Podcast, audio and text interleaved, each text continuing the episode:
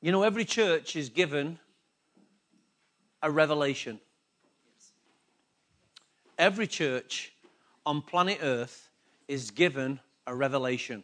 When I say every church, I mean anyone who's serious about worshiping Christ. Any church and every church is given a revelation to those believers fellowshipping and grow, wanting to grow in maturity and strength. So wherever God finds a group of people on the earth who want to grow in maturity and strength, excuse me, that church will be given a revelation. Guarantee it without, without shadow of a doubt. Why? Because with that revelation, God wants you to come into obedience. Yes? That's why God gives us a revelation, so we can understand him, so that we can be obedient to that which we're receiving. Yeah? We can't be obedient if we don't understand him. Every church is given a revelation, and this revelation becomes, listen, your U A P. Unique advancing point. Not your unique selling point. It's your unique advancing point. You can advance from that which you receive. The moment you begin to understand is the moment you can begin to advance. Many people speaking to Jesus did not understand him.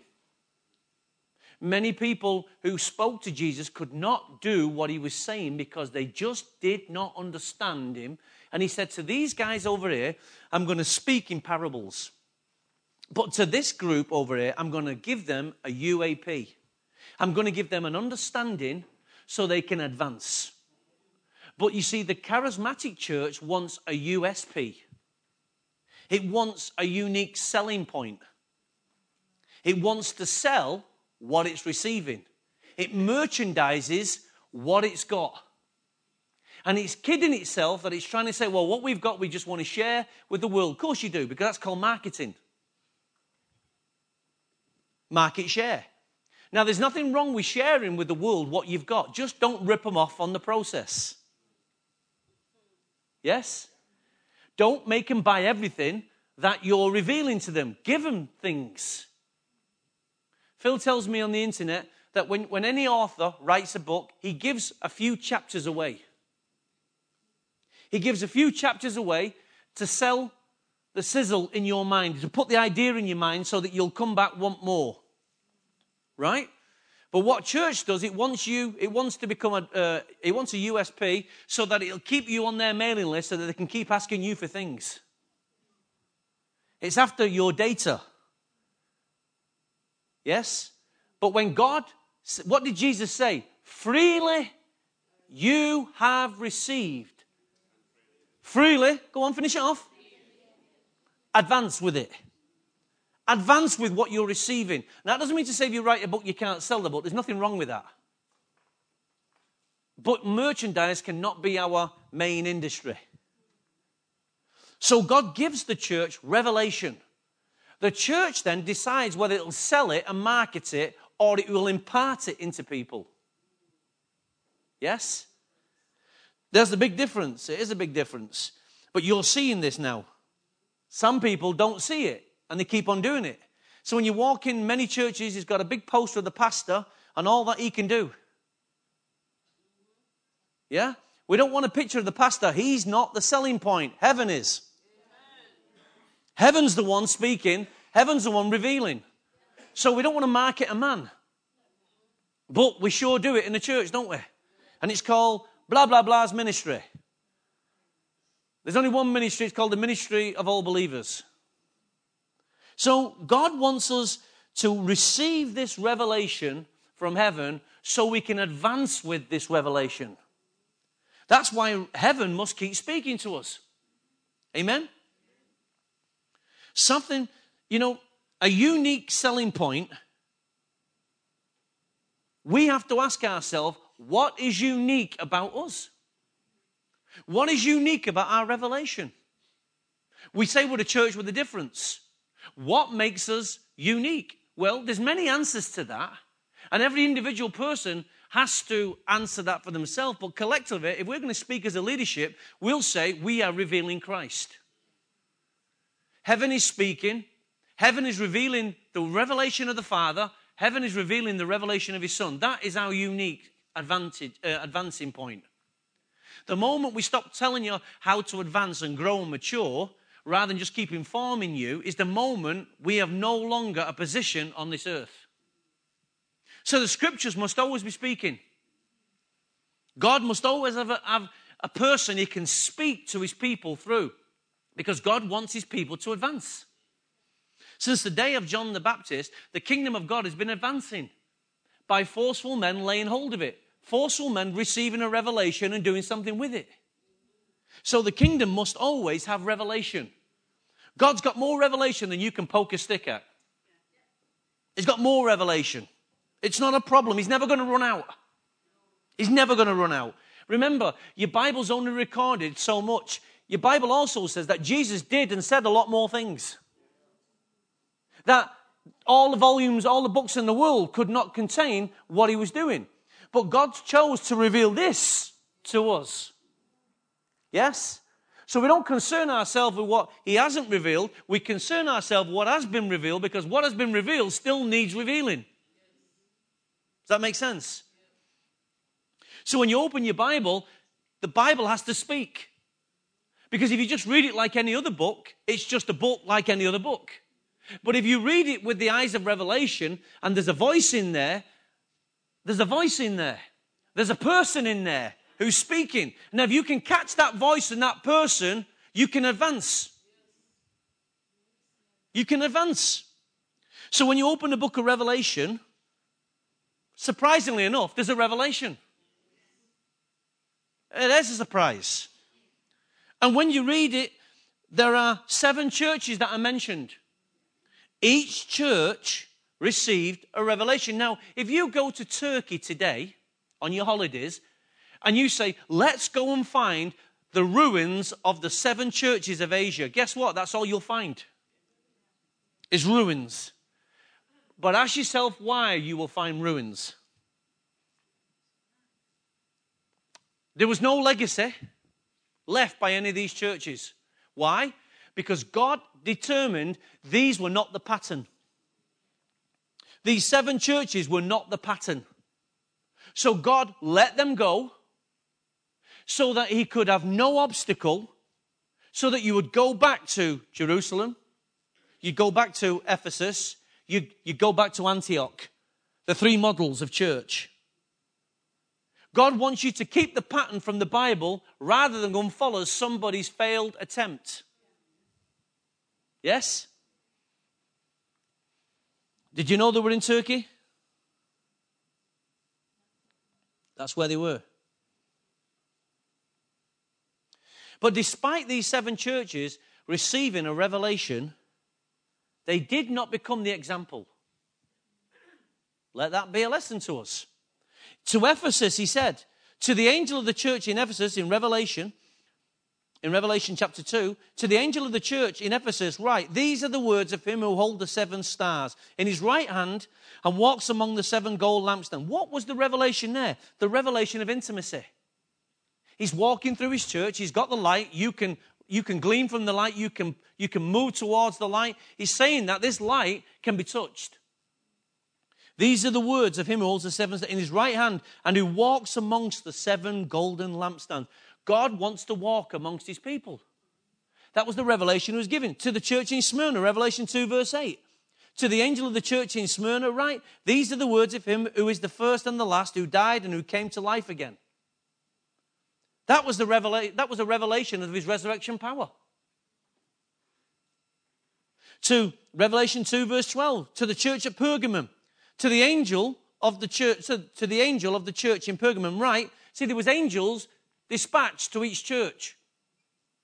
Heaven was released, God, heaven was revealing specific revelation to each one of these churches.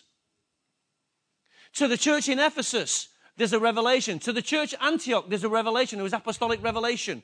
So wherever the church broke out in the New Testament, God gave apostolic revelation. Not denominational revelation. Hello? It wasn't denominational revelation, it was apostolic revelation. So what revelation do you think the church still needs today? Does it need denominational revelation? No, it needs apostolic revelation. Why? Because that's what came from heaven. So he says to the church of Pergamum, write this. These are the words of him who has a sharp, double-edged sword. What's he saying there? It's a revelation of his word and what that word can do when it's in your midst. It's sharp. It can reveal. It can cut. It can heal. So in Revelation two, verse eighteen, to the church at Thyatira, to the angel of the church in Thyatira, write, these are the words of the Son of God, whose eyes are like blazing fire and whose feet are like burnished bronze. What was the revelation? Of his majesty. A revelation of his majesty. Capture him, you see his feet's burning like bronze. You see his eyes. When you can capture him. So he was revealing certain things to them that would help them grow and advance. And to each church, he gave them a promise. If they advanced in this area and held on to that truth, they would advance in that area. Yes? Can you see that? He revealed, a, he revealed an aspect of himself so they could advance. And if they advanced, there was a promise. But they didn't hold on. There was only two that held on. So in Revelation three, verse one, to the angel of the church in Sardis, write the words of him who holds the seven spirits of God and the seven stars. The one who can hold the churches in his hand is the revelation of a sovereign God. The pastor does not hold the church. Hello? God holds the church. God can choose the man, whatever man he wants. Now, when the man is in his position, the man's got to do everything he can to work with God. But God ultimately holds his church because it's his church, it's his people. You are my work. Let that sink in. You are my work, but we are the work of his hands. Does that make sense? You are my work. When God called me, it was to work with you. So you work on me. I work with you, but we are the work together. We are the work of his hands. Amen? So he gave a revelation of the sovereign power of God to the church in Philadelphia in Revelation three seven. To the angel of the church in Philadelphia, write, these are the words of him who is holy and true and holds the key of David. What he opens, no one can shut, and what he shuts, no one can open. The revelation here is of continuity. David, from David, Jesus comes through David. Whose tabernacle? David's tabernacle is going to be built in the last days. It's a picture of worship. It's a power of majesty. It's a picture of continuity, legacy, seed. And it's a picture of how God works with those he favors. God worked with David. God says, there's no one like David. He said, for David's sake, I'll remain at the throne. Doesn't matter what numpty comes through his lineage, for David's sake, I'll keep his house. That's a God, that's a generational God being revealed to the church in Philadelphia, the city of brotherly love. In Revelation three fourteen, to Laodicea, the angel of the church, Laodicea writes, these are the words of, a, of the amen and faithful and true witness, the rulers of God's creation. When someone says amen, it's final. When God speaks, it's final. That's it. It's settled. So the revelation is of authority, of faithfulness and finality. Our God is a final God. There's none before him, none after him. There's no, there's no change in his mind. If his mind's set, his mind's set. We need to know the nature of our God. So each church is being revealed to them. Should I, each, to each church, there's a revelation being revealed to them. It gives us great hope, church, that God will speak to us. God will continually keep giving his revelation so that you have a unique advantage point. What God reveals to you and hasn't spoken to others, it gives you an advantage point. Amen? So if God speaks to you personally today, you can come above your situation. If God's preparing you in advance by what he's revealing to you today. So this is why we need him to keep speaking. It's not enough for God to have once spoken. It's not enough for God to have once revealed that revelation to those churches. It's now our responsibility to make sure heaven keeps revealing things to us. You want your children to grow up. You want your children to advance. Then we need a church that where our families can grow. Yeah? we don't just want to hear about God, we want to advance in God. And we want to advance in God. To advance in God means to know him. Amen? So we said last week that when a revelation, it's an uncovering. It's like a veil over your eyes. And when there's a veil over your eyes, you can't see beyond the veil. So something needs to be lifted. So we said that there's a veil of darkness over people's lives. So when people get saved, they come out of darkness into light. So when the veil lifts up, what do they see? Light. A light they never saw had that veil never been lifted. So salvation is a veil. The next revelation that comes is an uncovering that brings you greater understanding and wisdom. There's things that I need to know for God, from God, for my life and for your life and for the things that he's calling, that if he doesn't lift the veil of understanding and wisdom, I cannot enter into it. I need revelation and wisdom. I need understanding. Amen? There's a revelation that gives you a fresh instruction and a guidance. So as you're hearing his voice, God speaks, you go, ah, I didn't see it that way. Ah, right. The veil's been lifted. So now you have a fresh instruction or you have a fresh guidance coming from heaven. Without that, you would have walked on the, on the path that you would have kept on walking, getting the same result. But now God spoke. He's been merciful. He's give you guide. He's guided you and he's given you some wisdom and insight and revelation and understanding. You think, oh, God, I would never have made it had you not spoke to me. You're so good. And the last revelation is when a prophet stands up and speaks of a coming judgment. So when there's a coming judgment, if a prophet stands up and says, in the next six months, Dream Center, there's going to be a famine of the word, what is he doing? He's preparing you. He's warning you and he's preparing you. So when in Acts chapter, forget what, what chapter it was now, Agabus, the prophet, begins to see there's a famine coming, so the church could make preparations ahead of time. Nobody else knew it was coming, but they did. So they had six, I don't know how long it took, was it six months, he said? Forget how long it was. In six months, there's a famine coming, I think he said in Acts. It, there was a famine coming. How long it was, I'm not quite sure. But the point is, they then had a choice to make in that, as soon as they received that word, to do something about it. So when God tells us things, he's telling us years, months, days in advance than others.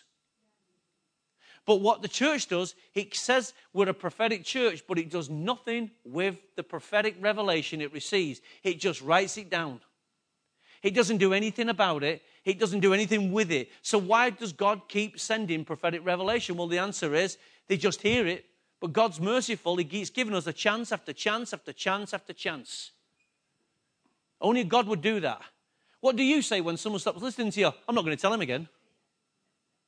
But God is merciful to us. He tells us and then tells you again and then tells you what he's already told you and tells you what he told you last time he told you. Does that make sense?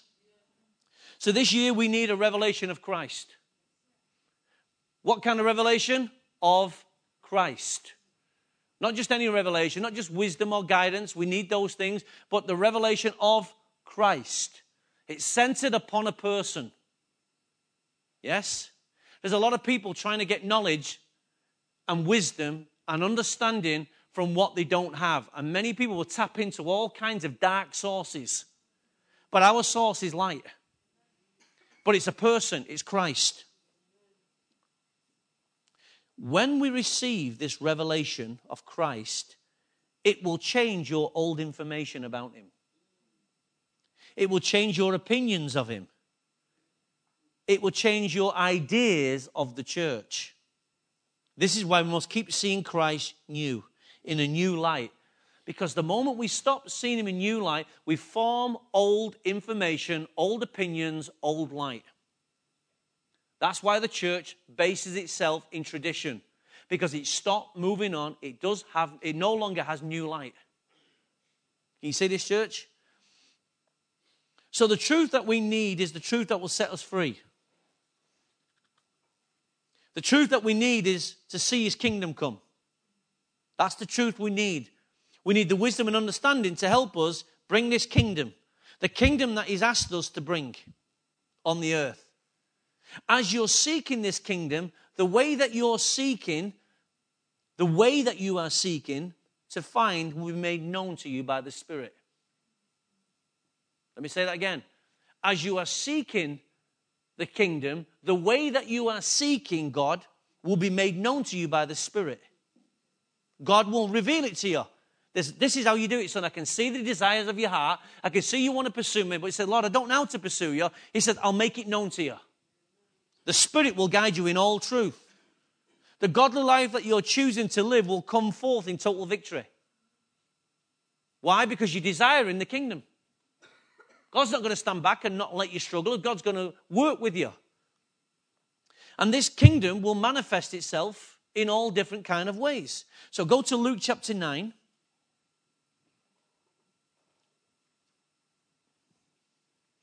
This is scripture that God spoke to me about this week for you. Luke chapter nine, verse twenty-eight. About eight days after Jesus said this, so he said something previously, but now eight days later, he takes Peter, John, and James, his core, with him up onto a mountain to what? To pray. So there is a specific agenda in Jesus' heart. So when you're going to pray and seek God, something is about to happen this year. As he was praying, so what was he doing? Praying. He engaged in prayer. He went up on the mountain to pray. He took somebody with it, or took people with him. And when he got there, he actually did what he originally went up the mountain to do. That was to pray. The appearance of his face changed, just like yours will. And his clothes became bright as a flash of lightning. Two men, Moses and Elijah, appeared in glorious splendor. Just pause there. That's given us hope and insight that there's life beyond the grave. Moses died, the Bible says. Elijah was taken up. Okay, so a dead man is still alive on the other side. Thank God, Moses is still alive. Thank God, Elijah is still alive. Thank God, all the saints in heaven are still alive. Amen? Amen? That's the hope we have. It's called the blessed hope. It's coming back, but there's life on the other side. Yeah? So Moses appeared in a glorious splendor talking with Jesus. So they're not only alive, they can talk. They spoke about his departure, which was about to bring to fulfillment at Jerusalem. Peter and his companions were very sleepy, but when they became fully awake, they saw his glory and the two men standing with him. As the men were leaving Jesus, Peter said to them, Master, is it really good for us to be here? Because what you're showing us on this mountain is blowing our circuits. Let us put up three shelters, one for you, one for Moses, and one for Elijah, and we'll do it by the internet instead. No, he said, there's no Wi-Fi signal around here. You don't need it. He didn't know what he was saying. That's what your Bible says right there. He didn't know what he was saying. Why? Because his circuits are being blown by what he's seeing. He's getting revelation. He's seeing something he's never seen before. He's encountering God at a level he's never seen before, and he's saying stupid things. Have you ever done that? Get so excited that you talk rubbish. When I'm not excited, I talk rubbish. While he was speaking, a cloud appeared and enveloped them. Not enveloped them, enveloped them. And they were afraid as they entered the cloud. I bet they were. And a voice came from the cloud saying, This is my son, whom I have chosen. Listen to him. When the voice had spoken, they found that Jesus was alone. In other words, the other two guys had gone back. The disciples kept this to themselves and told no one at that time what they had seen. Now, if that was charismania, he'd book a tour and go and tell everybody. Yes? And he'd sell his D V Ds and his books. But what's the message in here? What is the revelation we need to see? Do you think Jesus just gives us experiences just because he just wants to give us experiences? No. Whenever Jesus gives us a revelation, he's trying to communicate something to us. But the charismatic church just wants to touch him and have an experience. But it doesn't want to rise in a new position. This is the problem. Immature charismatic Christians want to touch. Others, the other evangelicals, want to put up shelters. People who don't like the realm of the Spirit will go and put up shelters because they're scared.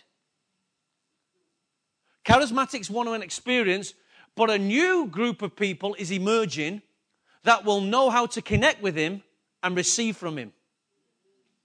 Now, when they came down the mountain, they didn't know what to say because they couldn't work it out. They couldn't work it out. But notice here, let's just look at something from this scripture. Let us, uh, let us address something here this morning if we can. Peter and his companions were very sleepy. Key point in why many people cannot receive revelation, because there's a bunch of people very, very sleepy. Right now, even now, sleepy people can't receive revelation. Spirit sleepy. I'm not talking about physical. Their, their spirit is sluggish.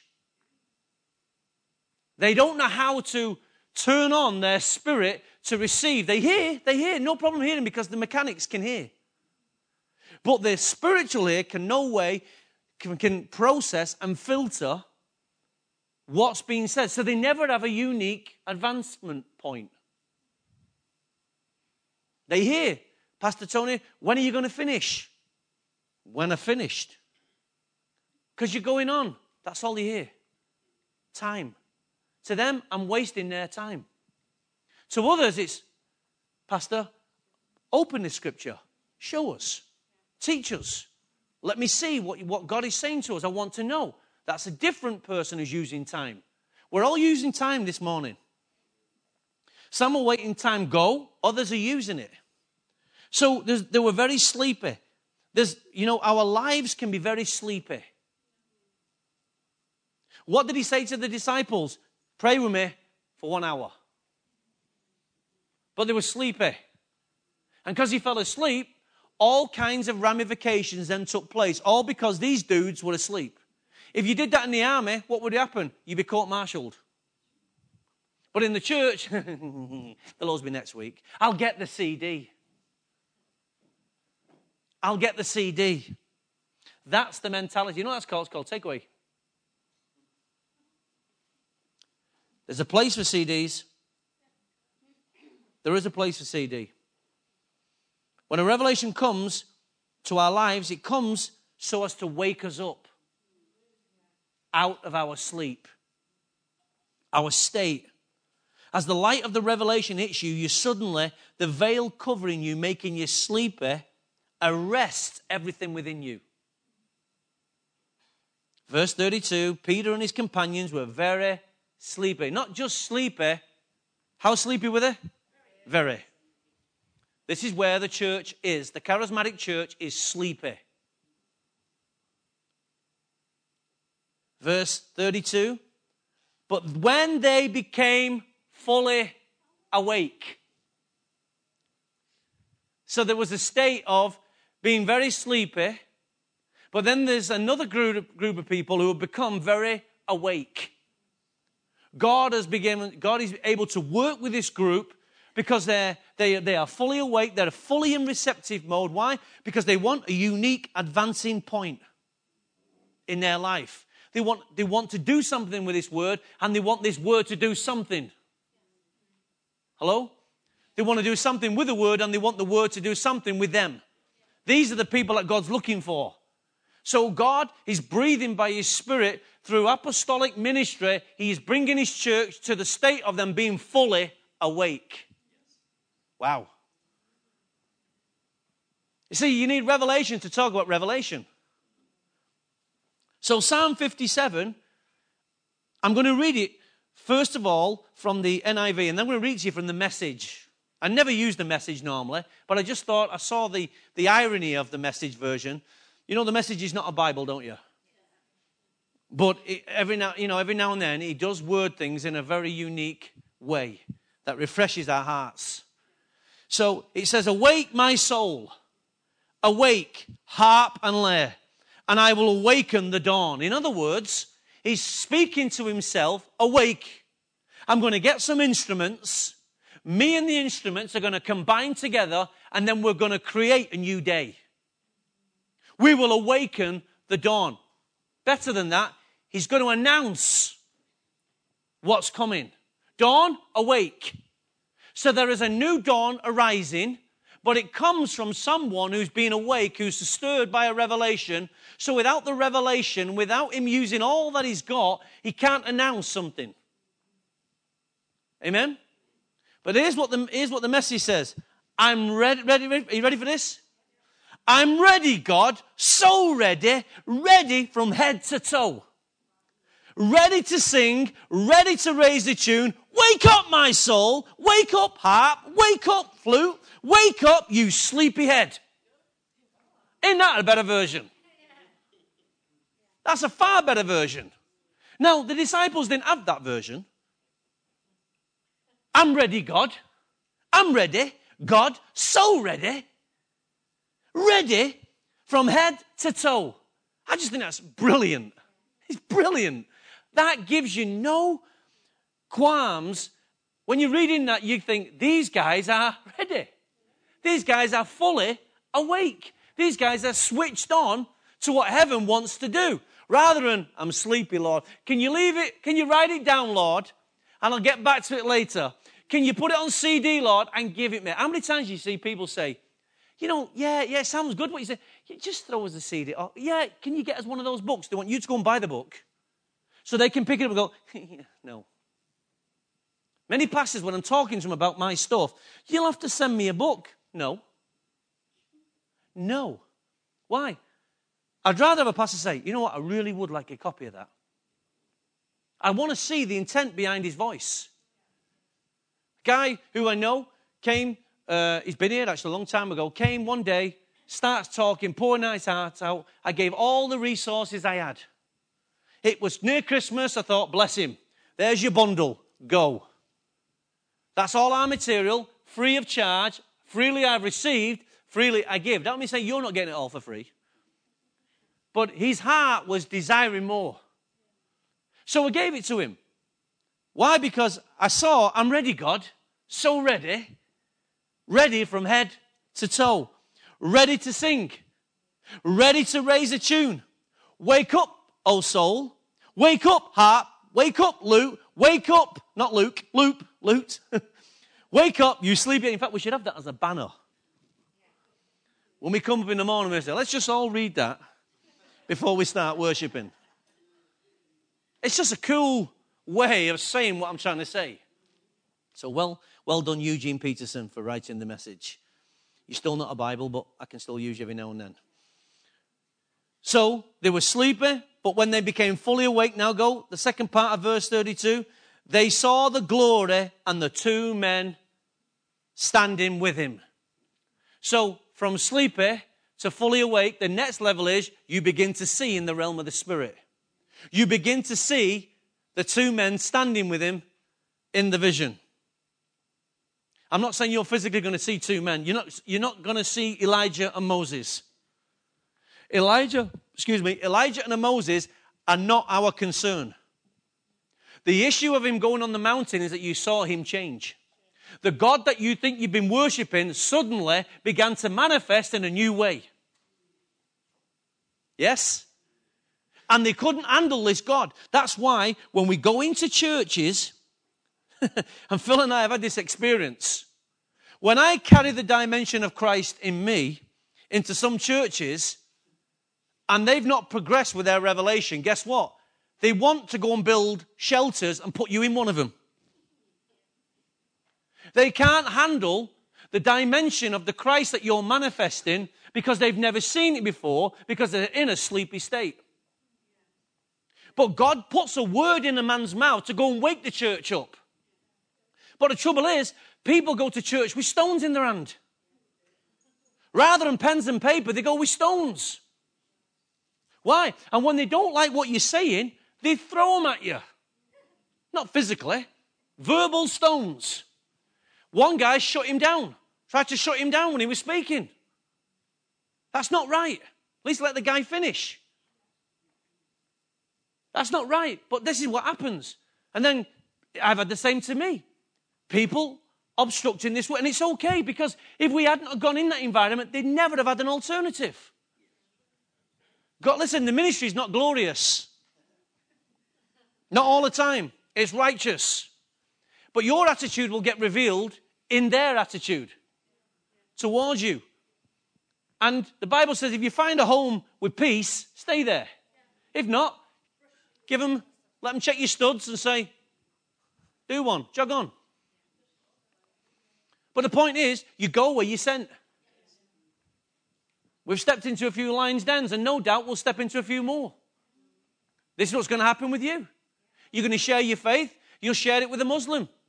And Muslim, you'll share it with one Muslim, and they'll break down, and Christ will come into the midst.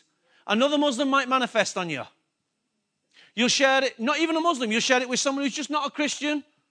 Someone will break, break down, give their hearts to Christ there and then. Others will resist you. It's just the way of the gospel. The Bible says this kingdom, this word, this revelation is for the rising for some and for the falling of others. Your job is not to determine who's going to rise and not. Your job is to speak. So, are you ready? Are you ready? Ready from head to toe? Ready to sing? Ready to raise a tune? Wake up, soul. Wake up, harp. Wake up, lute. Wake up, you sleepy head. Wow. So they saw the glory. They saw the glory in the two men standing there. There are some things you will never see if you're not fully awake. There are some things you will never see if you're not fully awake. There are dimensions in the spirit that God wants to show you, but if your heart and soul is sleepy, God can't. God can't. So, be fully awake. Verse thirty-four of that scripture. Whilst he was speaking, a cloud appeared and enveloped them, and they were afraid, and they entered the cloud. At least they entered. At least they entered. Even though they were afraid, they still entered. Thank God for a company of people who will still enter even though they're afraid. That's where we are. We're that company of people. Many of you are afraid of what God can really do with you. But step in. Step in. Step in. Step up. Step out. Amen? Step in. Step up. Step out. Let the cloud envelop you. Let his glory overshadow you. Let him show you something that you've never seen before. Amen? You're speaking. You speak. See, notice it was while someone was speaking. While they were speaking, all heaven began to open up. So guys, you've got to keep speaking. You've got to keep speaking. It comes, revelation comes at the sound of your voice. Heaven's got to be speaking. You've got to be speaking. The word's got to be speaking. Everything's got to be speaking because that's the technology God uses to reveal revelation. Even when you're thinking, you're speaking. Yeah? Because if you weren't speaking, why'd you pray silently? Under your breath. It's a form of speech. But how much better it is when sound can literally come out. When you can turn the volume on. Yes? So we want pictures with sounds. We don't just want sounds without pictures. We don't want pictures without sounds. We want the two of them together. There's nothing worse than watching a movie and there's no sound. True? Nothing worse than hearing a movie and not watching it. So, when they began to speak, their opinions, their ideas, their old information began to change by what they were experiencing from this revelation. Yeah? You know how I knew God was speaking to me about this scripture? I said to Carol, I'm upstairs and I'm praying. Carol's doing something upstairs. And I'm praying and God begins, begins to show me this scripture. And I went, where is it? And I opened my Bible, it fell right on the page. It's just cool when God does that, isn't it? It's cool. I didn't have to go to the computer and look up on my on my machine. Where is it? You know, Transfiguration. It just opened, and it's like, da-da! Angels didn't sing, but light shone around. And I went, okay, you want to speak on this then, don't you? Okay, right. I was locked in. And I just love it when God does that. Just love it. It's very simple, it's very basic, but it's powerful. It got my attention. It was better than any emails, better than any, you know, any voicemails. I got the picture, Lord. Okay, you want to speak about this. So it's cool. I love, I love that when it happens. And uh, so when we're speaking, see, as I began to speak to God, God began to speak to me. True? Now, I'm getting the revelation as I'm speaking it to you. I'm saying things I've not got down here.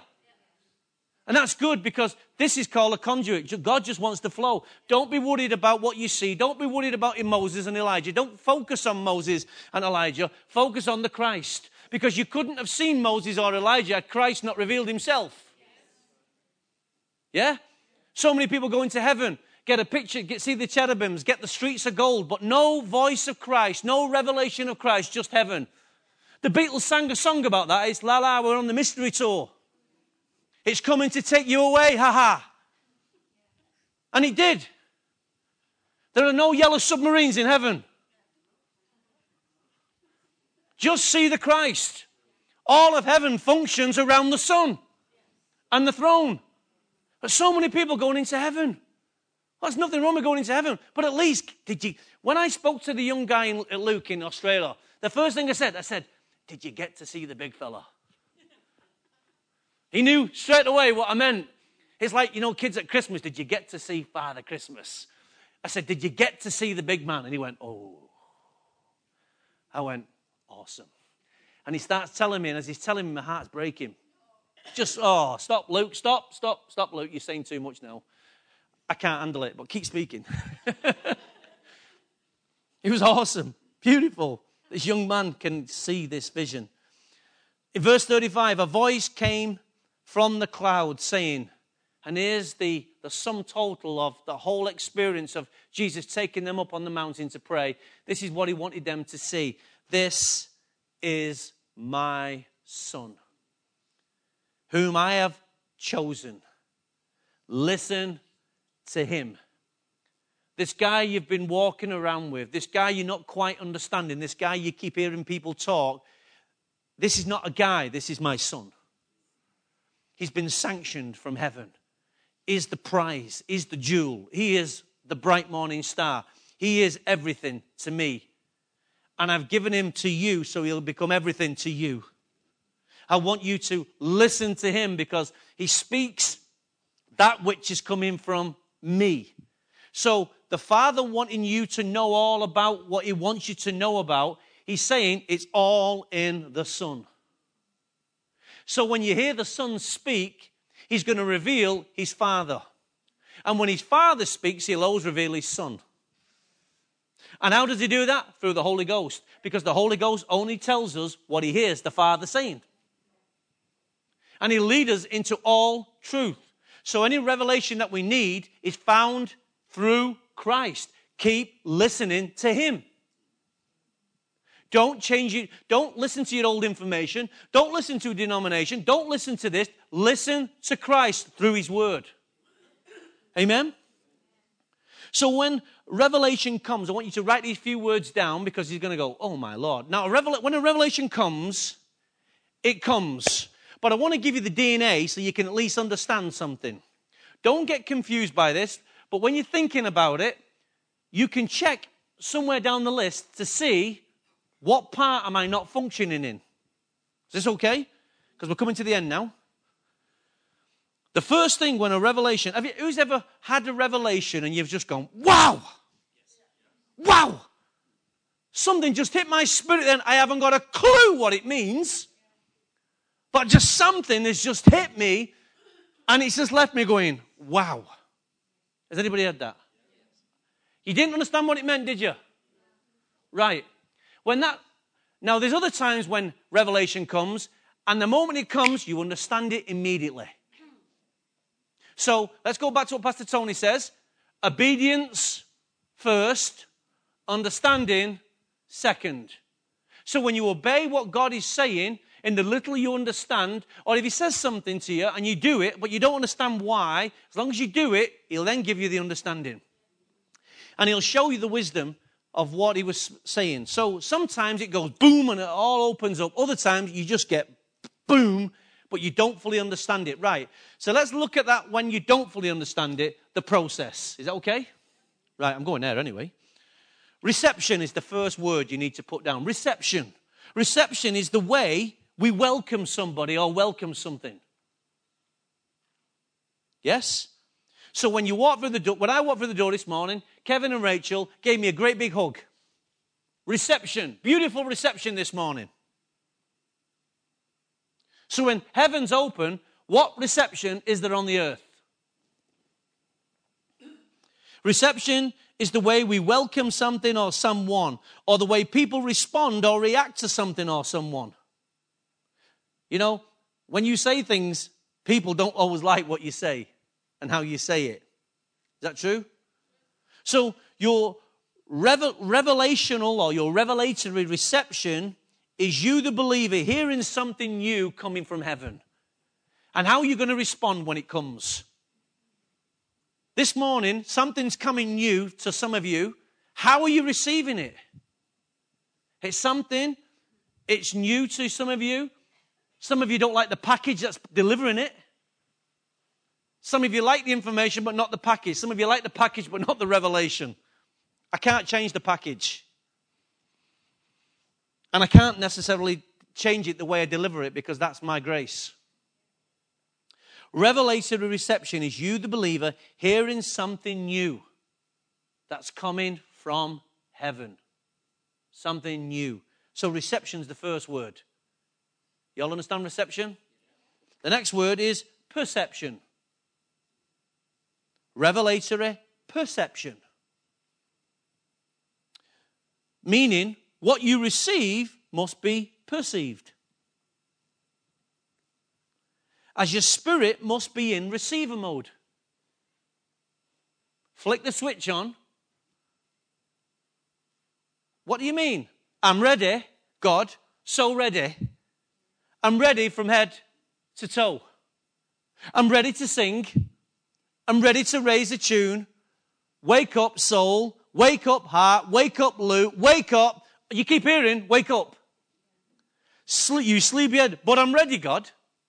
Right, so if you're ready, you must have reception and perception. Yes? Perception is an understanding of a belief or opinion of how things are said, read, done, or witnessed, or seen to you. So when I do something, your perception, when you witness something, you've got a perception. Well, I wouldn't have done it like that. So with a perception comes an opinion. Yes? And we're full of them, aren't we? As people say, opinion is like noses. Everyone's got one. Your perception can determine how things can open up for you or how things will close for you. It's amazing how many people will leave a job, a church, a marriage. Despite people saying things, they'll leave it. Why? Because their opinion and their perception of what you're saying doesn't meet their opinion. Yes? So the next one. So we've got reception. We've got perception. The next one is revelation. So what you receive and perceive, a revelation now can begin to take place in your life.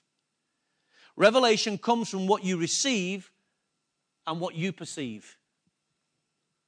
So Phil says something to me, or David says something to me. Instantly, as I receive it and perceive it, something opens up. I go, that's a revelation. Something has just hit my spirit by what I have received and why, what I perceived. Does that make sense? I can go to many meetings and hear a lot of guys speak. In fact, I'm reading a book right now and I keep saying to Phil, it's hard work.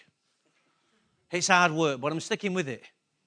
Because I know the guy who's wrote it and I know he's, he has things to say. I've heard him speak many times. He's good. But this, you know, when you and the book are not getting along, and you tell yourself, and now the thing is, I got the book for free. They gave me the book, so I can't turn around and say it stinks and throw it. No, I owe them, I owe them something to at least read it. And I can see that what they're saying is good stuff, but it's just not hitting me at this moment in time. I keep saying to Carol, she looks at me and I go, you there yet? I went, no. But I keep working with it. So the point is, I haven't got a revelation from what he's saying, but I perceive and receive what he's saying. Yes? So, the revelation is that which was veiled and unknown to you. That which was kept a secret is now beginning to be revealed to you at different Now, in, you know, in a computer, when you're downloading something, there's different speeds, aren't there? Depending on the size of the file, will determine how fast or how slow you can download a file. That's the same with Revelation. It depends whether you're in receiving mode, and if you've got interference and you've got your opinions and ideas, you can't, the download speed will take longer. Yes? And then guess what? You might see a sign saying corrupted file. Can't download it, cor- file's corrupted. That's because you're corrupted, not the file you're downloading. Your hard drive is corrupted. So the file's saying, I ain't sitting there. Because you'll only do damage if you can open this. So the next word you want, when you see, when you receive a revelation, it's the substance. It's heavenly substance. It's the liquid gold. Whatever metaphor you want to use, it's liquid gold flowing. So the next word is conclusion. So you've perceived, you've received, you've got a revelation, now you've got to conclude. It means the final part of something that leads you to an act. It's an agreement that you make inside this is God. This seems like it's right. Paul says in the New Testament, we concluded that what we'd heard was God. And we left immediately and went and did what we'd received. So Paul had to conclude many times when he had a revelation, he had to go through this process. He had to conclude. You must conclude. It can't just be on the air all the time. It now needs some earthing. Hello? See, many of us are stimulated in church, but we never conclude. So that's why people run to churches to go and have their ears tickled because they never conclude. If they concluded, they'd realize I don't have to run around. Hello? Oh, this is good. So resolution, sorry, conclusion. Your conclusion should be made only after you've processed what you're receiving. Now, you might make a conclusion today and have to alter it tomorrow. Because as your download speed starts coming and increasing, what you didn't understand today, you'll understand tomorrow. You'll understand a bit more. I do this with Armin. He's awake now. He's heard his name. When I say to him things, I see his download speed. True? And then you keep talking, he goes, his face changes. Yeah, it's true. I watch him. I, just love, I love it. I say to Carol, something, she goes. And then you, then you look, you think, oh, okay, that's called puzzled. Right? And then as the penny starts dropping, the, the facial expression changes. It happens to us all. It happens to us all. It's not only Armin and Carol. It happens to me. When God says Melchizedek, five years it took me to understand Melchizedek, and I don't understand it now, but I just got the penny clicks. I went, at least the light came on. I'm walking away after that. I realised I don't have capacity, or didn't have capacity to understand this file that was called Melchizedek. And then I heard a preacher the other day say, we've got to start talking about the Melchizedek. My dad's been talking about it for six years, and I still don't understand it. Good luck to you, fella. But he's got to keep speaking for revelation to come. So, conclusion. Your conclusion should, your conclusion should be made only after you've processed what you're receiving and perceiving. For then you must then agree with God. Make an agreement with what you're concluding. This is God. This is good. This is for me. This is for us. Make an agreement, because then you can enter into prayer about it then. Yeah? The next word is resolution, which is means it's a promise of a new determination to act and do something with what you've now concluded. At this point, you still have to overcome your inertia, because a new behavior is going to come from this revelation. A new level is going to come, but you've still got inertia. You can't overcome it yet, but God's giving you revelation, getting you ready, empowering you to overcome it. Amen? So the Holy Ghost, partner with the Holy Ghost, because he's got resolution. He's, he's, he's, made, he's constantly made a resolution is to lead you into all truth. That's his resolution. He's got no inertia. He's just got impetus and momentum. The next word from resolution, what do you think comes after that? Application. Application. In other words, it's application is now applying the process. With a little you understand, develop a process. It's the determination to work hard over a period of time in order to come closer to succeeding at something. The application. The thing is, is when we come to church, because there's no conclusion, there's no resolution, and there's never an application. So you keep talking to the same crowd who are doing nothing. Why would you keep speaking to the same crowd of people who do nothing? Because there's always somebody in the crowd who will do something. And unless we keep speaking, people can't change. So the next level is assimilation. This is the D N A. You don't always think like this when a revelation comes. I'm just giving you some levels that you can at least think about. I'm giving you more than you paid for this morning. Is that all right? Okay? I didn't charge anything, but whatever I did charge you, this is free. This is where I make that which I've perceived and received a core daily aspect of my life. So I've decided this year I'm going to pursue God more. I've decided that. Now I have to make it an application. It's not on, it's no good to have a desire. I've got to put some footprint in my life. Amen? If you want to do something this year, you'll do, you won't do it with an idea. You'll do it with application. Okay? Because that's where the fruit's born.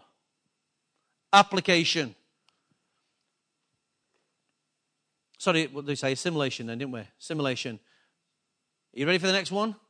When you've got it on the ground and you're working it through, you're going to like this one. It's going to create a revolution. It's going to create a revolution. This assimilation of daily routine will lead to important changes developing within you, the receiver, which will create a revolution. You will create a revolution if you've got some application going. And you keep at it and work at it. It'll get you nearer and nearer and nearer and nearer, and you'll have a revolution in your life. How many want a bit of revolution? Who was it who sang about revolution? The next level is transformation. A revolution will lead to a transformation of life. Revolution leads to transformation as it leads to a complete change in the appearance of character of someone or something, so that the person becomes improved. We're going from glory to glory. Amen? At this stage of transformation, you start influencing others around you. It's transformed your life so much now that you're telling others. Yes? And you want, you've now got this gospel of infectious good news that you want to tell everybody because it's transforming your life. And the last stage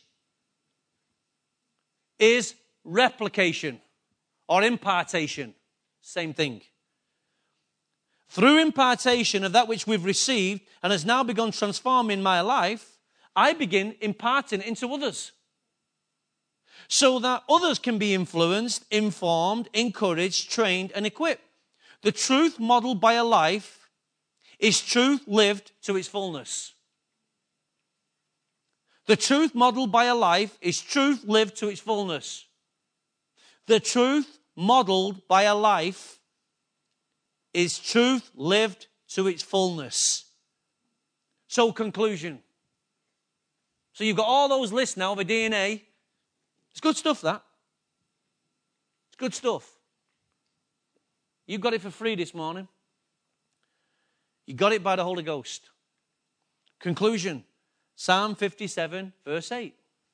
Awake, my soul, awake, harp and lyre. I will waken the dawn. What are you going to do with what you're receiving? This guy wants to waken the dawn. there is an emphasis of doing something with what you're receiving. That's why that D N A profile starts with receiving, perceiving, revelation, I can't remember them all, assimilation, application, resolution, revelation, forget it, Re- revolution, transformation, conclusion, assimilation, that's it, I missed conclusion out. When you go through that lot, it must awaken you. It must bring you to a new state. These guys wanted to wake at the dawn. Jesus wanted his disciples to stay awake. Jesus wants his church to wake up. Jesus wants you to be alert, to stay awake. So, can you stand to your feet now with me, please? Have you received something this morning? Yes. You feel you've received something this morning? Oh, pastor, there's a lot to write down. No, there isn't. If you're not in receiving mode, it's a lot. The psalmist said, in the Message version, I'm ready. God, so ready. I'm ready, come on. God, so flipping ready. Is that how you feel about this word, this new revelation coming to your life this year? Thy kingdom come, thy will be done. Oh, God, I'm ready. So ready. Ready from my head to my toe. To my toe. I'm ready to sing. I'm just ready to sing. I'm ready to raise a tune. Oh, man, that, there's a message right there. I'm ready to flick the switch. See, on this thing here, there's a few frequencies. If we want to go a little bit higher and we want to get some taxes involved, I flick another switch and we go to another dimension, right? Every one of us needs one of these. One of these can help you speak, amplify what, you, what you're receiving, and two, it can change the dimension of the Holy Ghost. Amen? So I'm ready to, to create a tune. I'm ready to create hell. I'm ready to release heaven. Create hell, if you get that metaphor. You do? I'm ready to sing. I'm ready to raise the tune. So wake up, soul. You better hear what I'm saying. My spirit's speaking to my soul. Wake up. Wake up. Wake up. Loot. Wake up, you sleepy head. So that's that's where I'm at this morning. That's where I'm personally, in my own spirit, that's where I That's where God wants you to be. That's where God revealed this word to me. God has not stopped revealing this whole message of revelation, how we need a New Year's revelation. And what revelation do we need? One of the Christ. We need one of the Christ. When I see him, like those disciples saw him as they're going up that mountain, everything changed. They, guess what? They came down the mountain different than when they went up it. Amen? That's how God wants you to be. Every time you encounter God, he wants you to walk away different, higher, clearer, cleaner. Amen? So just raise your hands with me if you will. Pray, I'm ready, God. I'm so ready. I wish I had put this on the screen for you. I'm ready, God, so ready. I'm ready from head to toe. Oh, God, I'm ready to sing. I'm ready to raise a tune. I'm I'm ready. And wake up, oh soul. Go and speak to your own soul.